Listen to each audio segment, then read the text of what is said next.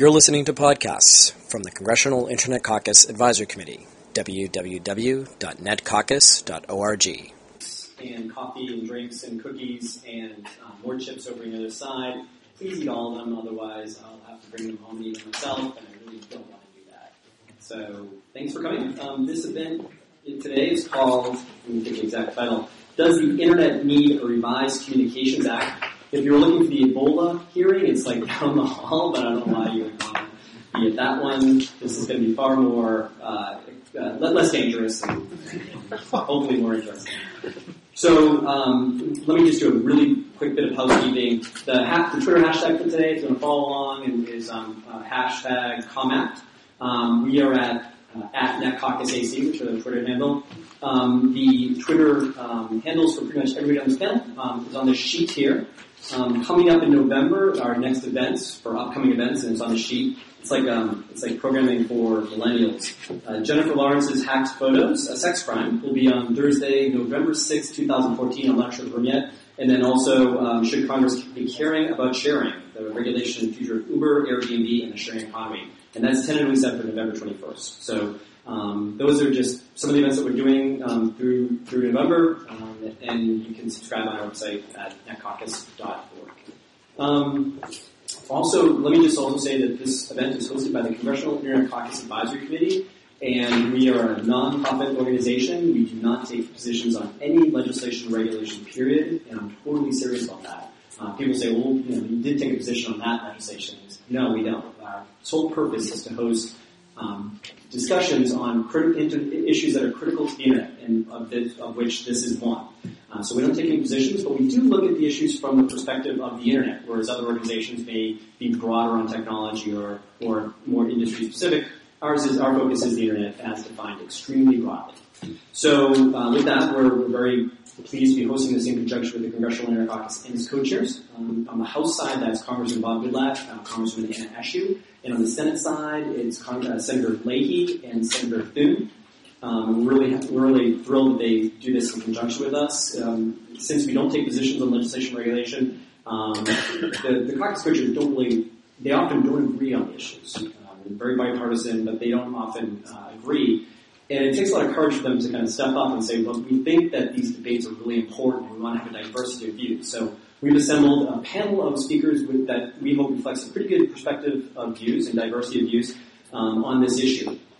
Um, and so let me just introduce them um, uh, as we go down the table. Uh, this is Kathy Sloan from the Computer and Communications Industry Association. We have Doug Brake from the, Informa- the Information Technology and Innovation Foundation. Sarah Morris um, from the Open Technology Institute for New America Foundation. And uh, last but not least is uh, Gus Hurwitz with the University of Nebraska Law School. Um, and so I guess the question is a, a quick overview, um, where, where we are, why are we here today.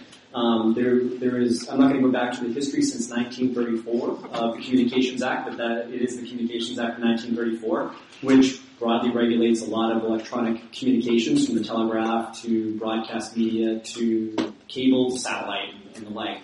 Um, the last major update that Congress did was in 1996, called the Telecom Act of 1996.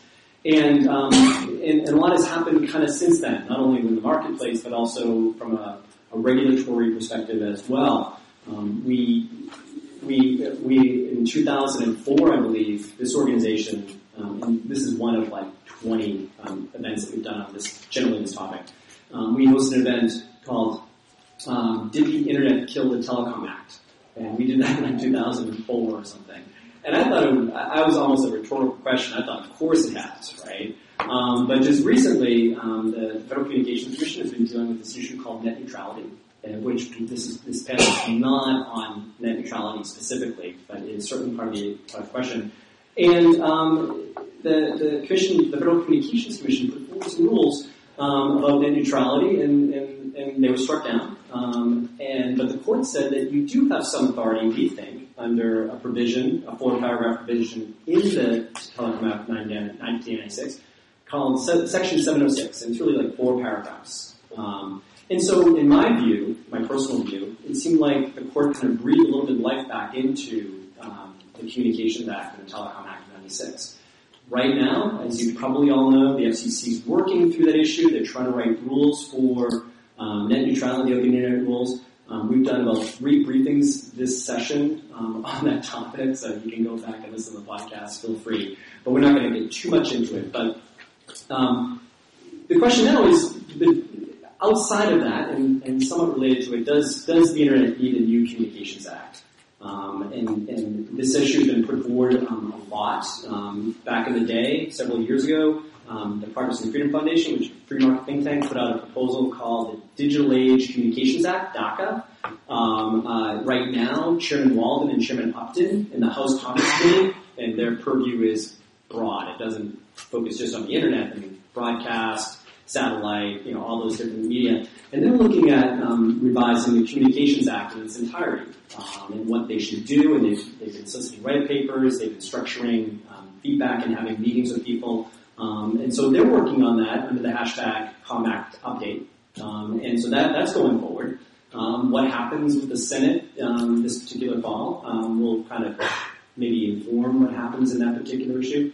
Um, and then other folks are saying, as back as far back as 1990, 1992, um, maybe there's all these titles for the Communications Act, right? Um, Title II, Title III, Title V, uh, and, and but there is no Title VII. So back in 1992, I think Al Gore suggested, well, the internet's kind of different. Maybe we should just have a new title for the Communications Act and put everything in there, um, and then we'll start from scratch.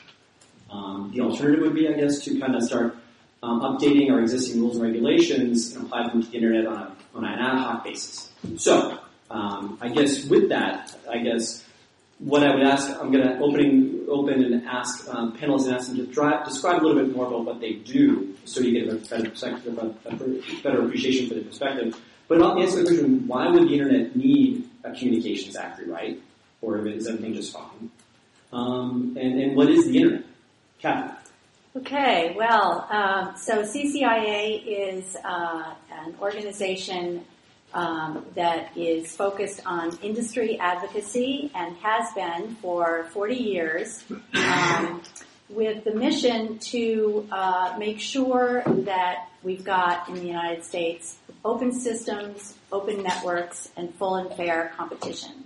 So we were involved in the original breakup of AT&T, the antitrust case and some other antitrust cases along the way. We um, in, involve ourselves in all kinds of FCC issues and intellectual property issues as well, trade, privacy, um, quite a mixed bag. Our member companies include large and small um, internet platforms and some small telecoms as well. Um, so to Tim's question about um, the internet needing uh, a Communications Act update. We actually think that the internet is pretty awesome without any new uh, congressional legislation or any new federal statutes. Um, the Telecom Act of 1996, full disclosure, I worked on it in another life in fine detail. Um, it was a, a, a, a, triumph of competition policy in, in our view and um, and still is today, and, and just needs to be enforced um, in, in, certain aspects um, more so than it is. Um, that's not to say there's nothing at all that's broken that can't be fixed. Um, so, for example, I'm sure as consumers you're familiar with TV blackout situations. Um, that is, you know, a vestige of a whole jumble of uh, media and broadcast and cable regulation um, that perhaps is um, becoming out of date. We don't have a, a particular fix for that, um, but but we recognize some problems there. Um, in terms of open internet rules, what we want to make sure is that consumers don't suffer blackouts of their internet access because that would be a whole lot worse than missing a TV show. Um, so, and then cybersecurity is another area where not only the commerce committees but other committees have focused on and uh, it's very important, more so perhaps than it was in a telephone only era. Um, and then Spectrum. Um, you know, Spectrum is a finite resource, and it was one of the founding um, motivations behind the Telecom Act of 1934. You know, uh, we needed to have radio stations that could be licensed in various areas of the country without interfering with each other. So that's a core core mission of the of the federal government. Um, and now we are facing a situation with mobile wireless that we have all the spectrum um, congestion, and yet the federal government is sitting on more than half of the electromagnetic spectrum. And so um, creative um, technological things need to be done so spectrum can be shared more more easily, and maybe that's that's an area too for a, for a Communications Act update. Yeah. So, Doug, why, why would we uh, the internet? Why would the internet need an update? Uh, yeah. First, thanks Tim and, uh, and the Internet Caucus for having me. Uh, uh, so I'm Doug Brake. I'm with the Information Technology and Innovation Foundation. Uh, we're a small think tank that focuses on innovation policy uh, at the national, local, and international level. Uh, I'm a telecom policy analyst, so I focus on communications uh, at large, not just the internet, which uh, I don't know. I think maybe colors the way I, I, I, think of your your question as a rather interesting framing of, of this problem. Uh, I don't think it's so much that the internet needs a new communications act, but it's the fact that we need a new communications act because of the internet. And I don't know, perhaps we can back into that by approaching your second question of what exactly is the internet. And so I think that there's, you know, this popular idea of what the internet is. It's really focused on, on the web, right? All sorts of web applications. We think about Netflix and all our favorite websites. And we think of that as the internet. It's very different from what, you know, a, a rigorous technical definition of the internet is. Uh, so internet, uh, network connection uh, of networks, right? It's like the, the global interconnected uh, connector networks that operates on a platform of uh, standardized protocols. Uh, the most basic is Internet Protocol, of course. The TCP/IP is the real popular one that runs a lot of the popular web applications that we know. And so the problem is that so many of our communications platforms are converging on this internet protocol on this IP platform suite. Uh, so we're seeing voice increasingly going from older technologies onto IP protocol technologies, right? Voice over IP. Um, we see uh, video as well going on to IPTV or video directly over the web, right? And so we have all these what were traditionally very different silos are all moving on to the internet. And so the internet is becoming much more of our communications platforms than it used to be. Uh, I think this is an, an, evident problem just looking at the Communications Act as it stands. I think I went through the, the Communications Act with a, a, simple search, and it mentions the internet, I think, 11 times, it mentions broadband four times. And we're dealing with the Communications Act that simply does not address the predominant communications platform of our day. And with regard to the, the 11 mentions, it's actually mostly embodied in Section 230, which is uh, for protecting children and limited liability for content. Correct. There was a reason for that. We'll get back. I, Doug, I didn't mean to cut you off. No, that's fine. Uh, I mean, that's. I think that's the the main introduction. I definitely fall into the camp of we do need a Communications Act rewrite, and it's largely because of the internet. I don't think that we need a, a Communications Act uh, that extends regulation. I'm in agreement with Kathy that uh, that the sort of web applications that we all know and love uh, I don't think that those need additional regulations. I don't think that's why we need a Communications Act Act update, or alternatively, as I would prefer, a Communications Act rewrite. Uh, but I think that that's the, the, the, fundamental issue is that we need a Communications Act update or rewrite because of the internet. It's not that the internet needs it, not that the, the web needs it. Sarah, your, your take on the question and a little bit about OTAP. Sure. Um, so I'm Sarah Morris. I'm the Senior Policy Counsel for the Open Technology Institute at New America. Um, New America is a nonpartisan think tank and civic enterprise dedicated to the renewal of American politics, prosperity, and purpose in the digital age. Our experts work on a wide range of issues, um, from national security to work-family balance, and of course, technology and telecom policy. At the Open Technology Institute, we bring together policy experts, technologists, and practitioners to tackle challenges like promoting ubiquitous, safe, and affordable access to communications technologies in communities in the United States and around the world. Um, and I'm pleased to be here today to talk about the regulatory landscape for internet policy and the ongoing relevance of the Telecommunications Act. Um, so I'm going to answer the second question that, that Tim posed, for, posed, first, which was, what exactly is the internet? Um, and as, as um, Doug pointed out, the, the internet is not a monolithic thing. It encompasses all sorts of things. The architecture over which all traffic flows, the traffic itself, the delivery and routing of that traffic among internet users, the advertisement of internet access service, the billing for those service, and of course the content, applications, and communications that make up all of the traffic that is sent and received through the networks. And within each of those components are policy questions that must be answered. And the factors that might go into how the policy questions are answered will differ among each of those components. Um, some aspects of the network may be more competitive than others. Some may be influenced by varying other network factors, other economic factors like network effects and economy of scale. OTI is particularly concerned about internet access and this great open internet question um, of who decides what content internet users can access and on what terms. We believe that it is users who should decide and that their ability to do so must be protected where internet service providers have the ability to interfere with that access um, and the various incentives to interfere with that access. And so to the first question that Tim posed, uh, why would the internet need a rewrite of the Communications Act? For the purposes here of, of the, the, the, issue that we view to be the immediate and most important issue of facing the internet right now, um, we don't believe that, that it does need a, a, rewrite of the Communications Act. Um, the communications, the, the Telecommunications Act rests on bedrock principles that have guided communications policy for decades, in some cases a century, principles related to common carriage, interconnection, and of course, competition.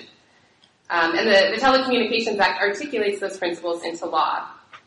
So essentially, the FCC has a, a toolbox, and it's a very good toolbox. Um, and, and, the FCC has the tools at its disposal to address many of the pressing policy questions posed in the context of the internet today. Um, some of these tools may need a bit of cleanup or reorganization, um, but the Commission has the power to do much of that. Um, and reclassification of broadband as a Title II service is an important um, component of, of, that sort of cleanup and reorganization um, in order to protect the ability of Internet users to access the content of their choosing and ensure that the Internet remains a platform for robust innovation and development. Yes. Uh, thanks, Tim. Thanks again uh, as well to the organizers um, uh, and the uh, members and senators uh, who sponsor these wonderful events and make this possible. This uh, really is a wonderful forum. Um, I'm a, an assistant professor of law at the University of Nebraska College of Law. You all might be thinking, Nebraska, what does that have to do with telecommunications? Well, I teach telecommunications and cyber law um, at uh, Nebraska. We actually have a space, cyber, and telecommunications law program with a number of outstanding graduates, not all of whom I always agree with, but one of whom is sitting next to me. Um, uh, so I uh, write, um, think about, and speak on uh, a lot of uh, issues related to the internet, including whether the internet needs a revised Communications Act. Um, my answer is uh, probably yes. I think we've been hearing no, yes, no, but the no's have some semblance of there should be some tweaking, perhaps some correction involved. Um, so I, it's not clear what a revision means. Uh, this kind of gets into the COMACT rewrite versus COMACT update uh, sort of question. Um, the basic challenge looking at the internet, if we go back to the silo-based approach that Tim was describing of the 1934 Act, um, we had uh, telephone communications, telecommunications, we had cable added, we had wireless. Each of these was a separate silo. The weird thing about the internet is the internet can run on top of each of these different silos and support the applications of each of these silos on a converged platform. Um, so the internet kind of has inverted our thinking about how communications happens. Um, so does the Communications Act support this sort of inverted thinking? Um, in some ways, maybe, arguably, yes. Um, Section 706, the courts have uh, hold that the have, held, um, the DC Circuit has held that the FCC's construction of 706 as giving it authority to regulate parts of the internet is permissible. Um, uh, Title II, arguably the FCC could classify um, much of the internet as a Title II service. So the FCC has a lot of power over the internet. The problem isn't whether or not the FCC has the power, it's a question of how clear that power is. So my uh, personal take on the uh, Section 706 versus Title II question, and I think we should challenge ourselves to see how long we can go without really delving into net neutrality on this panel. Um, uh, is put into the side many of the legal, the theoretical issues. There's a really basic practical issue of the FCC's authority is unclear. It's clear that it has some authority, but it's unclear what the boundaries and limitations of either 706 or Title II is. if the FCC tries to push um, the open internet proceedings aggressively, we're probably going to end up in litigation for several more years. And that does no one any good. Um, so I don't know if this counts as a rewrite, a revision, a minor tweak. We need certainty. We need clarification. And that clarification can't be generated internally from the FCC. It needs to come from Congress, I think. Um, a couple of other things. Uh, we'll, we'll get into some of the weeds a bit more. First, uh, I, I uh, think that the internet absolutely can cure Ebola. Um, so we should uh, walk this uh, down uh, the hall a little bit.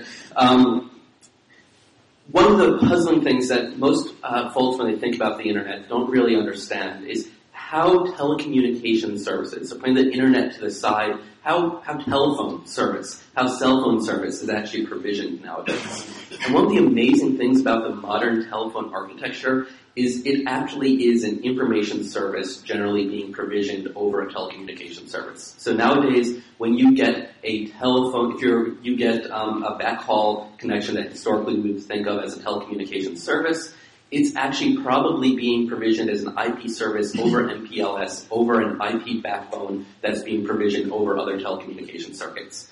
So No, that was way too many uh, good. The, the point is that we're, we're in a, a topsy-turvy, upside-down sort of world. Uh, the, the last thing that I'd like to cue up, um, there's another set of silos that's really collapsing.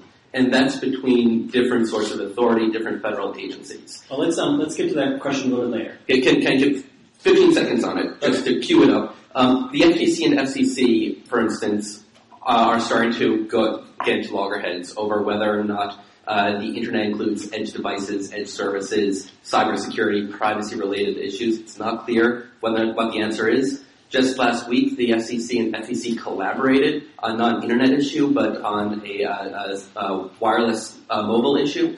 That's fascinating.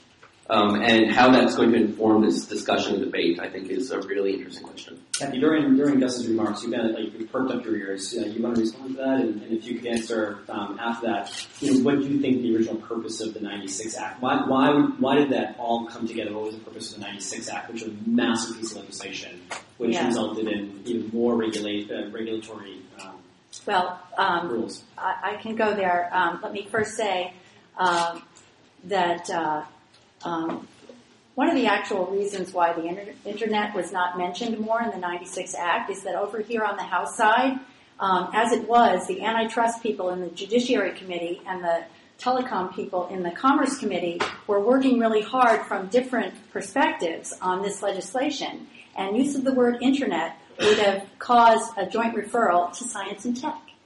So they didn't want that to happen. Anyway, um, going back to um, actually the, the 1934 Act, large portions of which we still have, the um, the driving principle was universal access to telecommunication services for all Americans, all American, all Americans in their personal uh, life and businesses as well. So universal connectivity. And the definition of telecommunications has to do with two-way transmission by wire and radio. It doesn't specify the type of technology, whether that be wireless or fiber or copper or whatever. It doesn't specify. It just says telecommunications and, and universal access to two-way telecommunications. So we would argue that internet access is today's telecommunications. And we have argued that at the FCC. So the other thing is, um, you know, if if you if you were to say that no part of the internet is actually still telecommunications, then why would you need a statute at all? If everything's just an, an information service competing with another information service, and and nobody's underlying critical networks matter more than anything else, then why would you need a statute at all? So, um, you know, but let me give you uh, a, history on the, a, really brief history on the Telecom Act of 96, um, uh, because it really informs uh, the difference between that very pro-competitive statute um, that had a lot of bipartisan support and, and where we are today.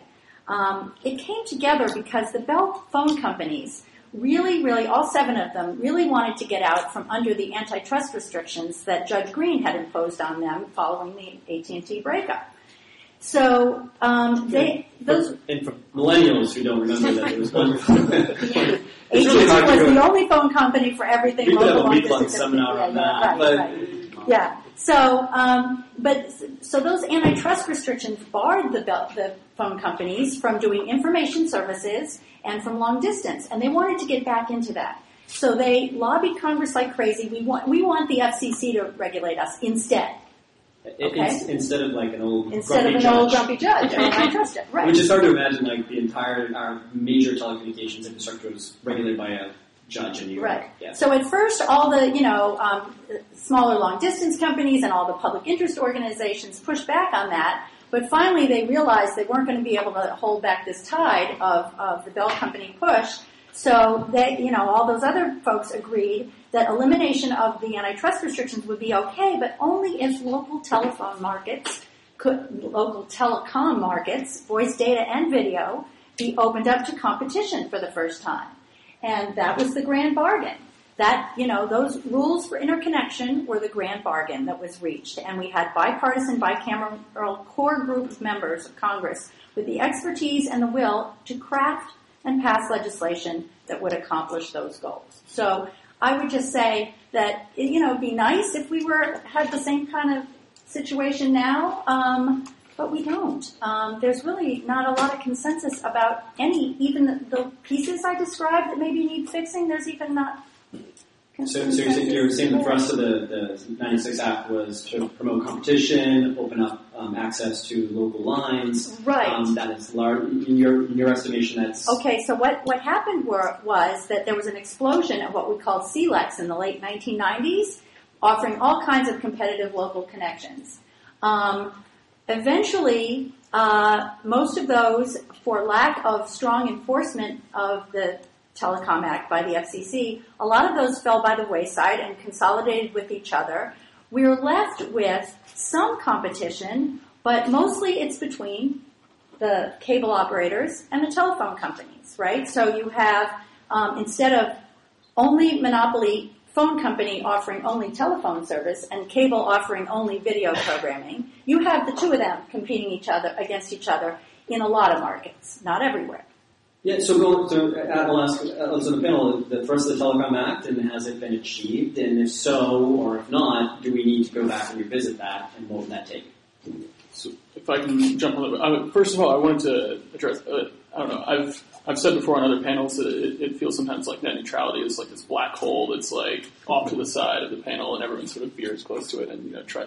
So I, but I just so I, my only point is that I think that this question that is pending from the FCC of whether we use Section 706, and this is in Title One of the Communications Act, which is largely deregulatory and uh, doesn't have specific regulations touching net neutrality, or they try to reclassify broadband as a Title II telecommunications service. This big question that's sort of in front of the Commission now. I think this is a perfect illustration of why we need a new Telecommunications Act.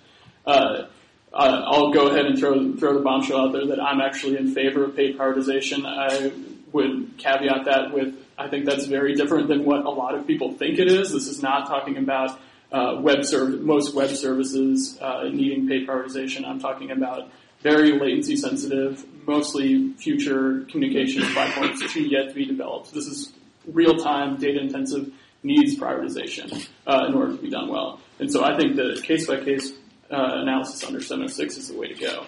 That said, I also think that it's somewhat imperfect. I would rather have uh, broadband providers be required to hold out those prioritization services on standardized terms. You can only do that as a common carrier. So the 706 has some imperfections. Title II, I think, is an is an unworkable mess. I think it's like it's filled with all these old, outdated regulations that are largely designed for for deregulating and breaking up monopolies in local telephone networks. These these regulations do not apply well to the internet. And so I think this problem of like which you know silo, which regulatory bucket are we going to put broadband in? It's a silly question, and this is the big problem that we have, and it's because we're dealing with outdated laws. Well, that, Doug, Doug thinks the title we came up with for the panel is silly. Um, just. So, um, Gus, is that right on that on those points? Um, so I'm going to say both Doug and Kathy are wrong, wrong, wrong. Um, not not quite so aggressively though. Um, uh, I, I, want to say flesh out a bit more uh, the history that Kathy gave us um, between 1934 and 1996. Um, because I, I, think that this informs uh, the the understanding of what telecommunications is. Um, so in 1934, we had phone service. Um, the wired communications of the day we were talking about, I can pick up the phone, I can call Tim, uh, and there's a voice circuit between us.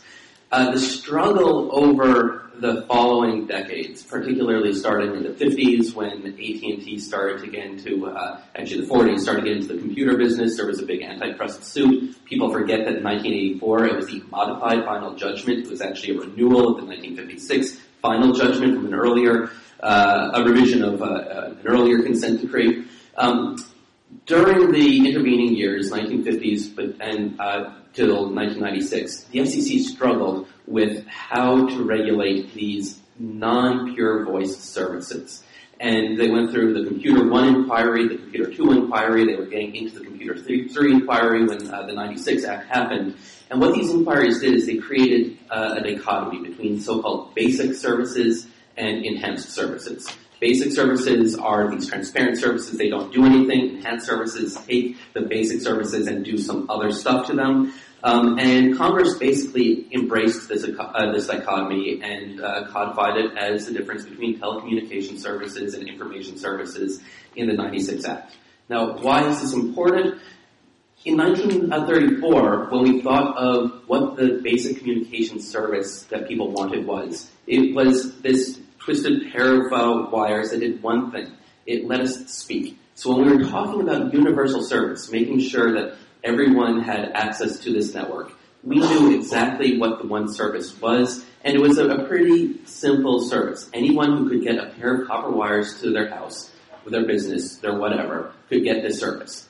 Today, internet service supports a wide range of services. So when we say uh, the goal of the 34 Act is to ensure universal service, universal provision of what service? Is it basic voice communications? Is it fiber to everyone's uh, house, horse, business, car? Um, is it uh, multi-gigabit service? Is it sufficient voice service to? Uh, is it a sufficient level of IP service to be comparable to the 1934 voice service or 1934 voice That's service. it. Now you got it. Uh, plus some basic uh, level of uh, other connectivity.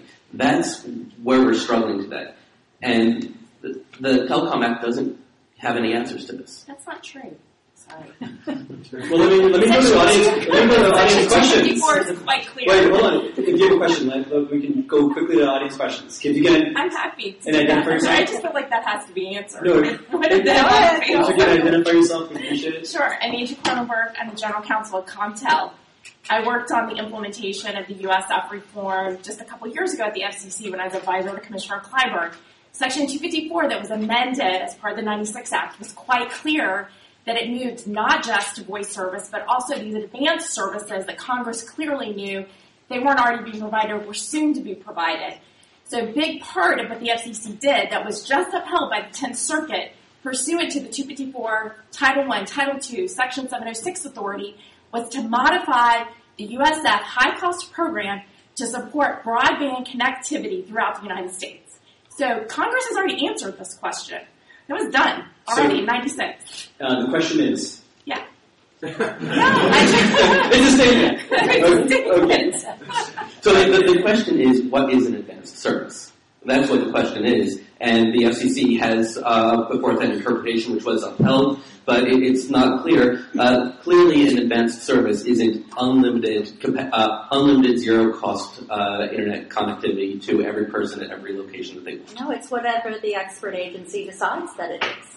All right. Well, let's go to the question. Let's go to the question that that um, that Gus raised. Um, so one of, one of the indictments, and I, literally this Digital Age Communications Act that was written by the Partners in Freedom Foundation many years ago, they set out a set of indictments. Literally, it was like kind of a almost like a declaration of independence. They set out a set of indictments. Uh, one of which was. Um, you know, kind of having this kind of crazy regulatory framework, and I think they were, they didn't say crazy, but I think they, they were talking about, you know, how the Federal Communications Commission has, you know, title, you know, they have the Mass Media Bureau, they call it the Media Bureau, these, these names change over time, the Wireline Competition Bureau, the Wireless Bureau, and like, it's kind of stovepiped. And that seems kind of, they, they were like, that seems ridiculous given what we've been talking about.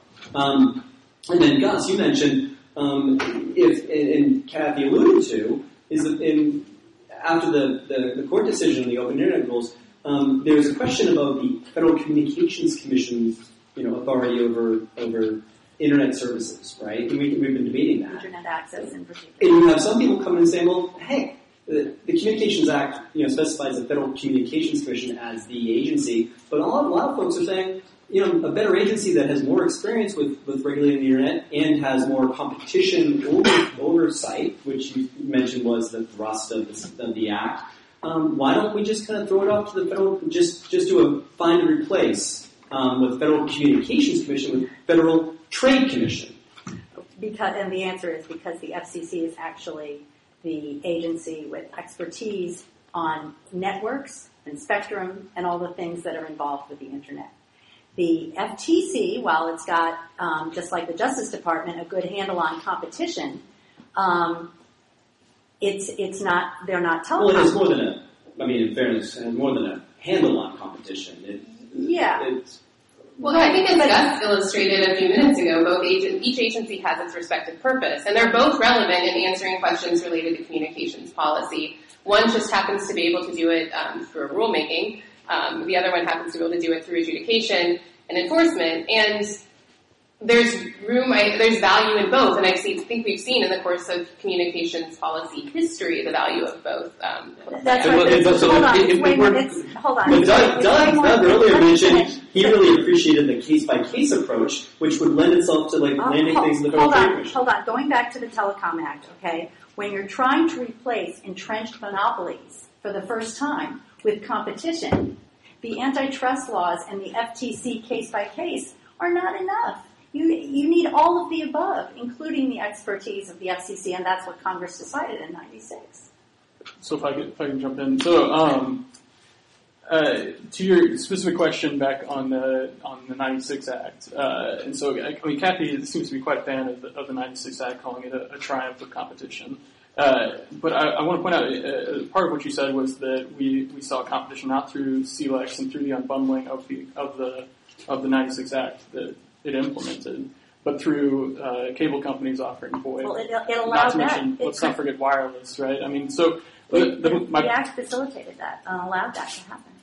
Cable telecom. certainly not through unbundling, though, right? It was, Well, I know it didn't say which specific section, but the interconnection sections and it, it the, the act promoted competition between cable and telco. my, my point is that we saw we saw competition that was facilities based intermodal competition. We did not see this sort of bootstrapping competition of new CLECs coming in, getting access to the network facilities of the incumbents Oh, we did see and building that. up their We saw- own. We, no, we, oh, Sorry, no, I no, gotta interject again. Well, just uh, let me let me just get, uh, I do want to get to questions.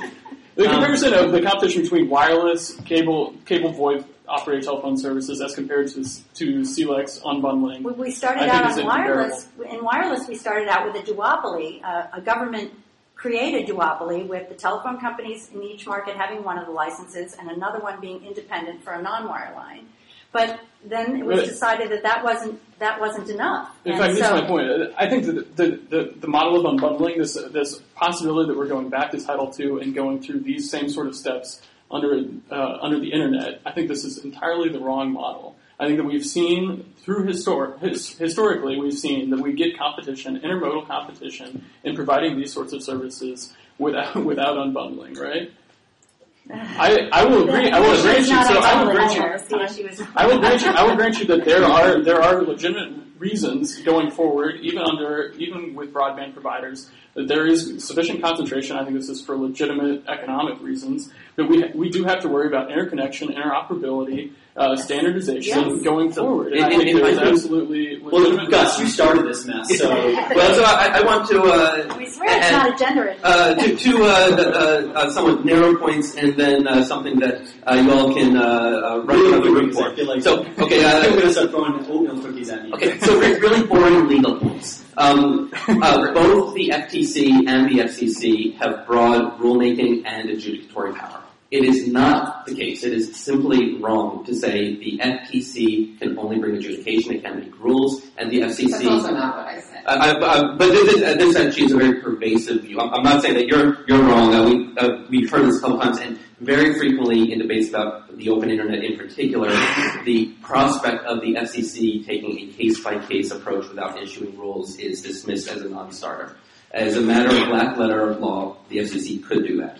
On the uh, expertise point, um, it's uh, this point goes both ways with the FTC versus the FCC. The FTC has a lot of technical expertise, not just competition expertise, but technical expertise that the FCC does not have, particularly when it comes to uh, products, devices, and edge providers. Um, the FTC is the agency that brings suits against Twitter, Google, Facebook, not the FCC. So there's a lot of knowledge there.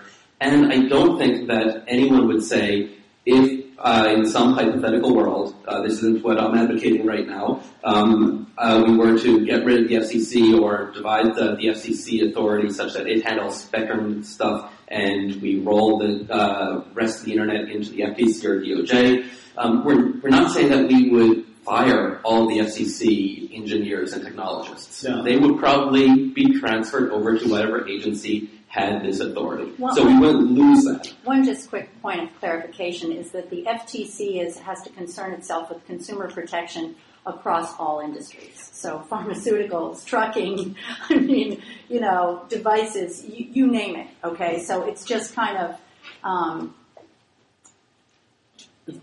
if I may, uh, it, it, it's just kind of. Uh, it, yeah, it it, ha- it has to be con- concerned with consumer welfare across every product and service, across every industry, and so cannot possibly be the expert in communications networks that the FCC is. If I may, just I totally agree with Kathy. I think that FCC has got the expertise to answer these these sorts of issues. that, that, we don't need generalists. Uh, but I think one point uh, is that uh, a possibility with the Communications Act rewrite. I think we need to go back to first principles, reorganize the FCC, reorganize how the act works, how we regulate these the, this sector.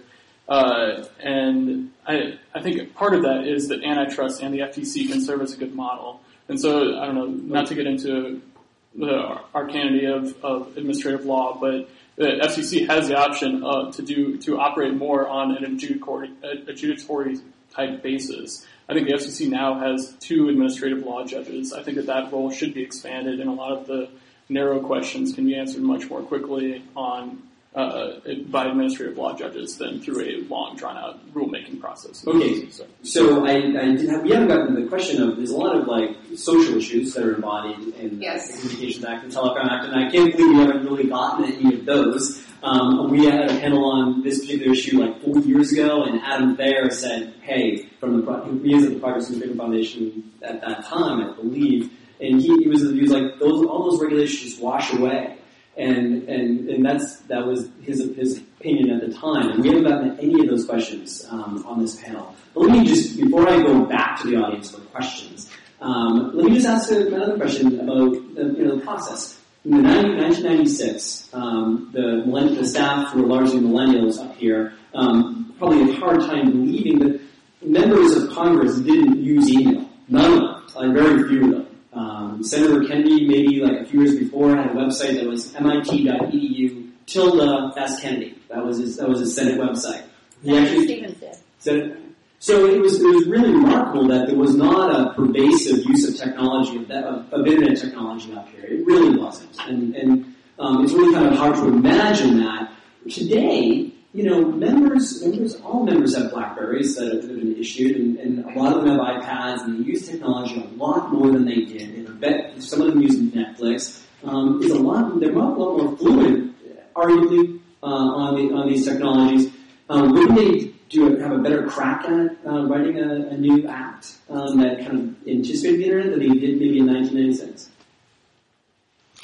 I'll leave to Kathy to talk about sort of the, the behind the scenes, the, the, work that happened there. But I think we're, I mean, I, I wasn't there, but I, think we're in a much different political climate now. There, there's a difference between um, uh, bipartisan uh, work on a given issue versus having the, the institutional expertise to do that. And I, I think that there's a big difference also between institutional expertise on how the internet works and um, all of the myriad issues that happen at the various parts of the network. That it involves interconnection and it involves delivery over the last mile and what the actual uh, routing of packets looks like. That's very different than knowing than, a general familiarity with, with how we experience the internet as end users. And, and both are important, right? We need to understand how people use the technology and how the technology impacts people's lives.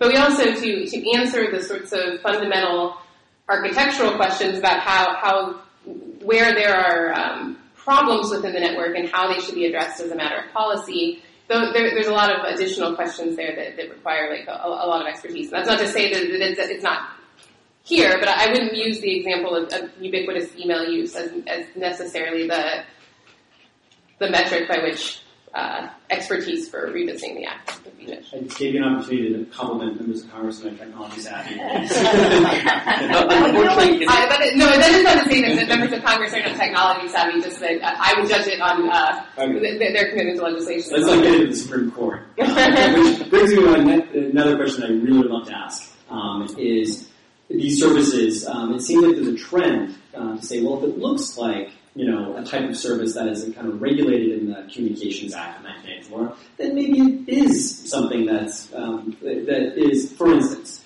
um, the the recent Aereo case, right? Where and I'm not saying the decision was the right decision, the wrong decision. I make no judgment about that. But I was struck when the Supreme Court was was was commenting on it, and they said Aereo looks to us you know, what's behind the screen, what's behind the scenes is immaterial, or not material enough, I think was their, their point. And it says it looks like a cable service. So therefore, we rule this way. Again, I'm not saying that the decision was right or wrong. Don't get, don't, don't get their Irish out. Um, but generally, they say it looks like a service. So I think what the, the Commerce Committee and the, and the Senate um, is starting to think about is these services, they they're indistinguishable when they appear. If you're watching Netflix on your laptop, on your iPad, or you're watching Netflix on a TV that's connected to um, broadcast, they seem indistinguishable. So why are we making a distinction? Hopkins, can, you comment on the if it looks like a duck, then it should be regulated as a duck on the Communications Act 1934 process? Okay, so what happened here with the Aereo case is a brand new juxtaposition of communications law on the one hand that regulates broadcast TV signals and copyright on the other. It was a brand new clash of those two. And, and that's why the answer is uncertain and, and muddy. But to go back to your point about the social issues in the Communications Act, none of those had to do with telecom. They all had to do with broadcast and localism and um, you know you have public uh, you know educational stations and children's programming and all that kind of stuff all of that is Title III and bound up in the idea that broadcast licensees, you know, get the use of public airwaves for free, and in, exchange they have to serve the public with public interest programming. Okay, none of that applies to telephone, and none of that applies to the internet because um, telecommunications is, is a different is a different animal. So within the Communications Act, we, we do have some silos that still I mean, you know, cable and broadcast are all mushing together, maybe satellite, but um, but the thing is, the the um, focus on content is the only nexus for that focus on content is broadcast TV and radio. So, um, Tim, can I answer your question from a slightly different angle? You said it, should if it looks like a duck, be, should it be treated like a duck? Is that is that an appropriate you know premise for for regulation? I would say another way. Oh, you're gonna. I, I don't think that that's what the Supreme Court wrote in the case, but um, Another way you could approach this is what are the principles that we are looking to to to guide how we do policy in this space? And I will just go back to the remarks that I made at the beginning, which are we have principles, very historic ones, deeply embedded bedrock principles that have guided communications policy for a century. And when we talk, so the question then becomes how do we apply them into this new, to the internet? Um, that doesn't, we don't need to make the internet fit into um, a, a, a, tele, a, a phone world, but we can use what we have in the Act, Title II, to um, e- extend those principles in an appropriate way to uh, to internet access service. So okay, I'd like to try to answer both your previous. Or can I throw in like a layer on another question, which is one of the one of the reasons going back to the original question: Why would we do? Why would the internet need a Communications Act of right?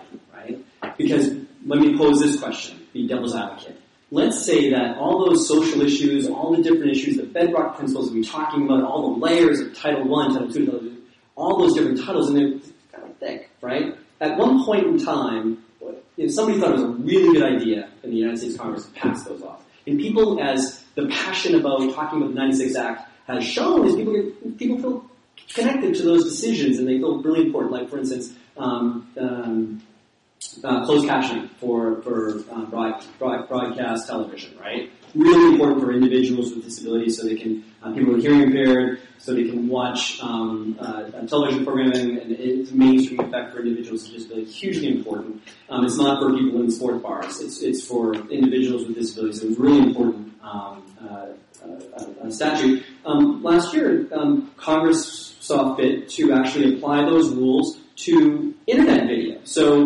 if, let's say, a young kid is watching uh, um, uh, Modern Family on their iPad and streaming over Netflix or whatever, um, that maybe wouldn't have the closed captioning requirements a couple years ago, but their parents watching Modern Family, you know, in the living room that's connected to broadcast television, they would have closed captioning. So last year, Congress said, well, let's update that so we can. That seems kind of silly, you know. Screen. It looks like a the screen's the same. They should have um, some closed captioning.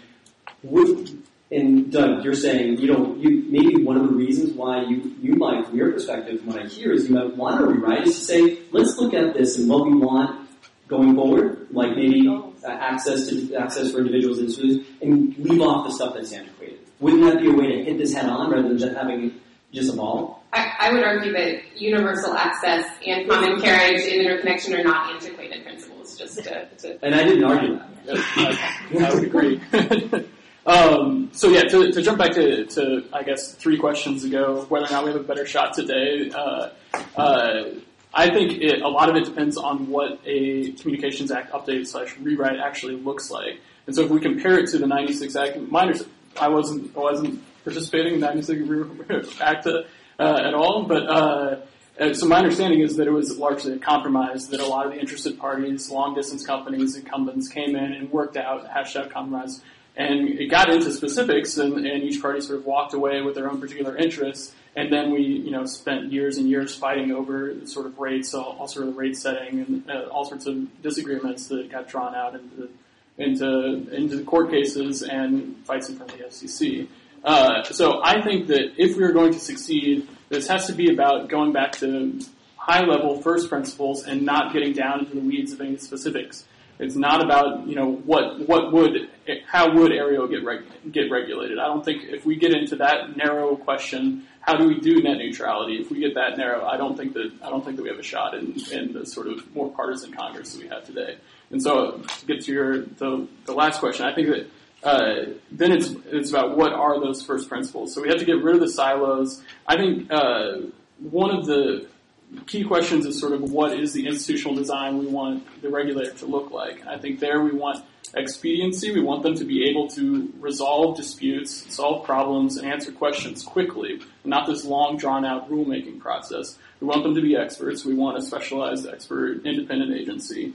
We want them to be relatively neutral and resistant to regulatory capture or anything like that. And I think an important principle is we want them to be humble. We want them to, to act with humility, to realize that we have been wrong about how these technologies have progressed in the past. And so I think uh, Maureen Ohlhausen have spoken, I think, quite eloquently on this point, is that, that we have to realize that it's like we, we are limited in our ability to predict where these communications technologies are going. Uh, and so, with that said, I think that we have to go head on, approach the entire thing, and sort of go back to very first principles at a very generalist level. Um, let me spare, spare the panel another one of my questions. Uh, question back? Yeah, um, my name is Seton Motley. I'm the Blessed Government. Um, I find some of the premises here highly dubious. The Center for Disease Control is the expert agency for disease control. They're doing a fabulously expert job with Ebola. Uh, the Health and Human Services is the expert agency. How they how they doing with Obamacare? Yeah, FEMA screwed up Katrina too, so I mean, Well, yeah, you can give a lot of it. No, but my point is, you, that, that further makes my point, which is, I find it highly dubious. Uh, I think the expert agencies on the internet are Comcast and Verizon and AT&T, not the FCC. I mean, former Commissioner McDowell thinks the place should be shut down. And, I, and I, I, I'm not too far off from that either. Um, the, the FCC has suffered from mission creep. Uh, Chairman Wheeler now wants to look at the Redskins name and whether they should lose broadcast licenses based on the Redskins How, how would you stop users of Spectrum from interfering with each other? Well, that, you can give that to another.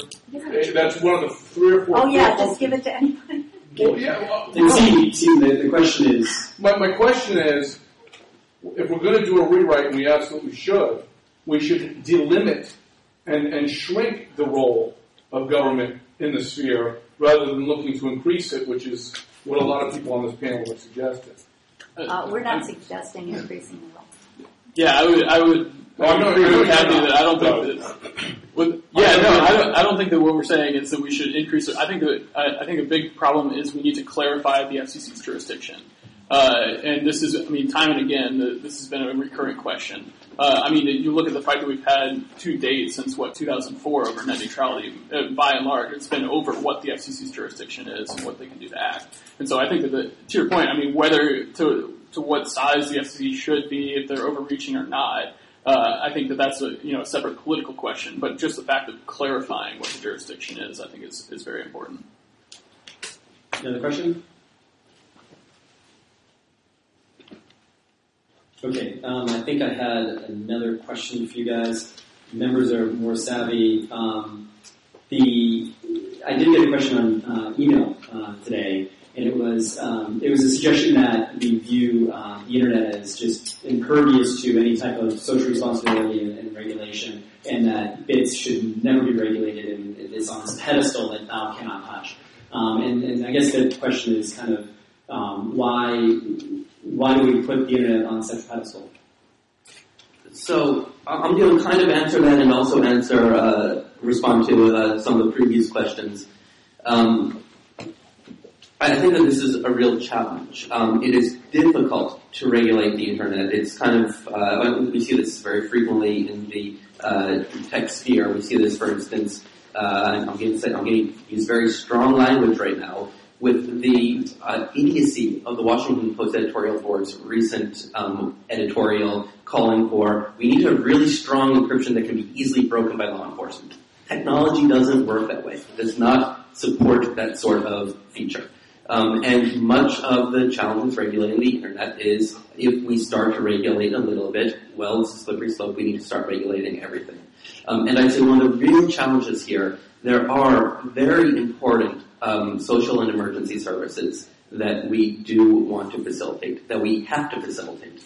Um, and if we, it's not entirely clear how in a unregulated, um, uh, completely uh, competitive communications market, any of these services would be provisioned. You cannot, uh, you cannot easily have a carrier of last resort uh, kind of provision in a competitive market because no carrier is going to offer that. It's uneconomic to do so. But as a society, we want to have a carrier of last resort. So how do we accomplish that? And it's a very, very hard question um, to answer. Just to clarify here again, um, we're talking about regulation at all is about the networks and interconnection of the networks and, and your um, network access at your home or business. None of this has to do with content at all. We're, you know, Yeah, I would just add, not, not to diminish the, the difficulty of getting the regulations right in the, in the context of the, the, the provisioning of network access. access. But that, that's the, that's what we're talking about here. I don't think that, that anyone at the, this table is is uh, is particularly in the context of, of the open proceedings right now, calling for um, anything more than that um, with the within the context of And reclassification. you're So talking about the but- open proceedings of the FCC. yes, But because we're up here talking about Congress updating and revising the act, and proceedings going on with that. Sure, sure. Um, I, I, I got the impression that Gus was suggesting that it would be so difficult for the FCC to address the all, under the current framework to address all the potential issues that would come up in the, the context of the internet. Um, Uh, and I, I think that most, many of them can be um, addressed the, con- the in the context of the delivery of access service, internet access service. And um, so I'm, afraid we didn't get to a lot of the social issues that I thought, you know, I was hoping we could get to. Um, some of those issues. We didn't get to really any of the developments that are happening around telecommunications that are happening in, in the states and municipalities with um, fiber and, and, companies providing really high-speed fiber in different cities and what the city role and state roles in that. We didn't get to any of that, which is important. And we probably didn't get to like 20 other issues. Didn't Um, mention HBO and CBS going online. It's a big deal. Yeah, yeah, but didn't mention any of it. Um, it- but you know, I'm not saying we're gonna have 20 more panels on this stuff, but um, I, I wish, I wish You'll have uh, 30. 30. Well, actually, the point about social issues, uh, you, we really don't want to go there because internationally, if if co- countries like Russia and China see us messing with the internet for social issues, what are they going to do? It's going to be much worse. Okay, so and we're involved in international fora on these issues of in- internet governance, and so um, yeah, we gotta we gotta keep it to our own you know internet access. We you know social issues on the internet. That's you just don't want to go there. All right, I promised everybody we'd be out of here in 60 minutes, and with a fair warning from Kathy to Russia and I think we're going to wrap this up. Thank you, everybody, for coming. Uh, thank you to Congressman Bilak, Congressman Andrews, and Lady Senator Boone, and we'll see you next time. Thanks.